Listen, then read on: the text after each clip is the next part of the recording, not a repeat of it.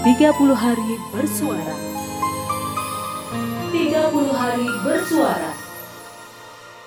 Juicers, hari ini 22 Desember 2020.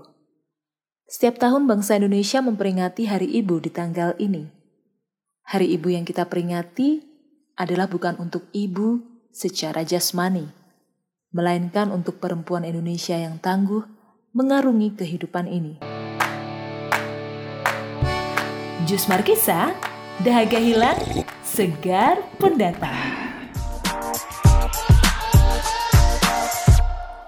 Sejak pagi tadi, banyak sekali postingan di media sosial maupun aplikasi percakapan yang mengunggah ungkapan kasih sayang seorang anak kepada ibunya.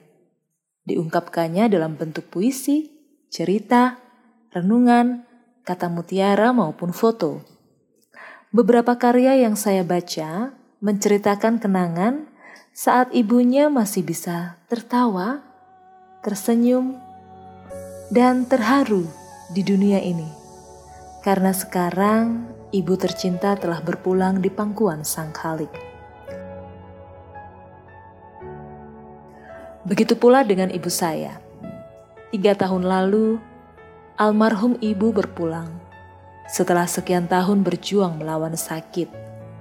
Sosok ibu yang dulunya rajin, ramah, senang membantu, mandiri dan penuh perhatian kepada keluarga, dengan seketika berubah menjadi pribadi yang mau gak mau harus tergantung pada pertolongan orang lain. Hah, kalau menceritakan bagaimana drastisnya perubahan almarhumah kala sehat dengan menjelang tiada, hmm, gak ada yang bakal percaya ibu sangat berbeda. Kematian dalam hal ini berpulang kepada Sang Pencipta. Pada akhirnya meninggalkan rasa kangen. Setiap kali mudik ke kampung halaman, saya selalu merindukan sambutan hangat ibu, masakan-masakannya yang lezat, dan obrolannya yang penuh keceriaan.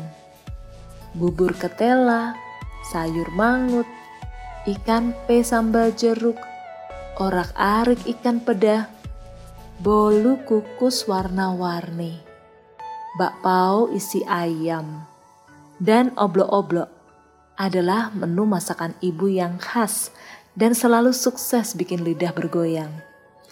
Saya belum pernah menemukan menu tersebut baik yang ada di rumah makan maupun hotel dengan rasa senikmat masakan ibu. Ibu tidak pernah lelah melayani anak, menantu, dan cucu-cucunya kala kami berkumpul bersama. Ibu juga tak pernah lelah setiap kali kami ajak bertamasya, keliling kota, ataupun pergi keluar kota. Bisa jadi kegemaran saya mengunjungi tempat-tempat wisata di sejumlah daerah menurun dari gen ibu ya. Kematian memisahkan kita dengan orang-orang yang terkasih, meski untuk sementara waktu. Sering saya penasaran, saat ini ibu sedang apa ya di surga? Tapi saya yakin, ibu pasti sangat sehat di surga. Tidak perlu kursi roda lagi. Tidak perlu teriak-teriak kesakitan lagi.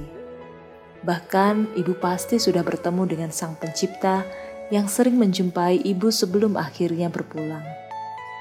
Pernah suatu ketika ibu bangun pagi dengan wajah sangat ceria. Ibu cerita semalam bertemu dengan Tuhan. Bukan dalam mimpi, tapi nyata. Dengan detil ibu mendeskripsikan Tuhan. Senyumnya, pancaran mata yang penuh kasih, kesejukan yang memenuhi hati dan ruangan, serta betapa Tuhan sangat mengasihi ibu. Waktu itu Tuhan mengajak ibu untuk ikut bersamanya ke surga. Sebetulnya ibu ingin ikut, tapi ibu masih ingin menyaksikan adik saya yang bungsu menikah.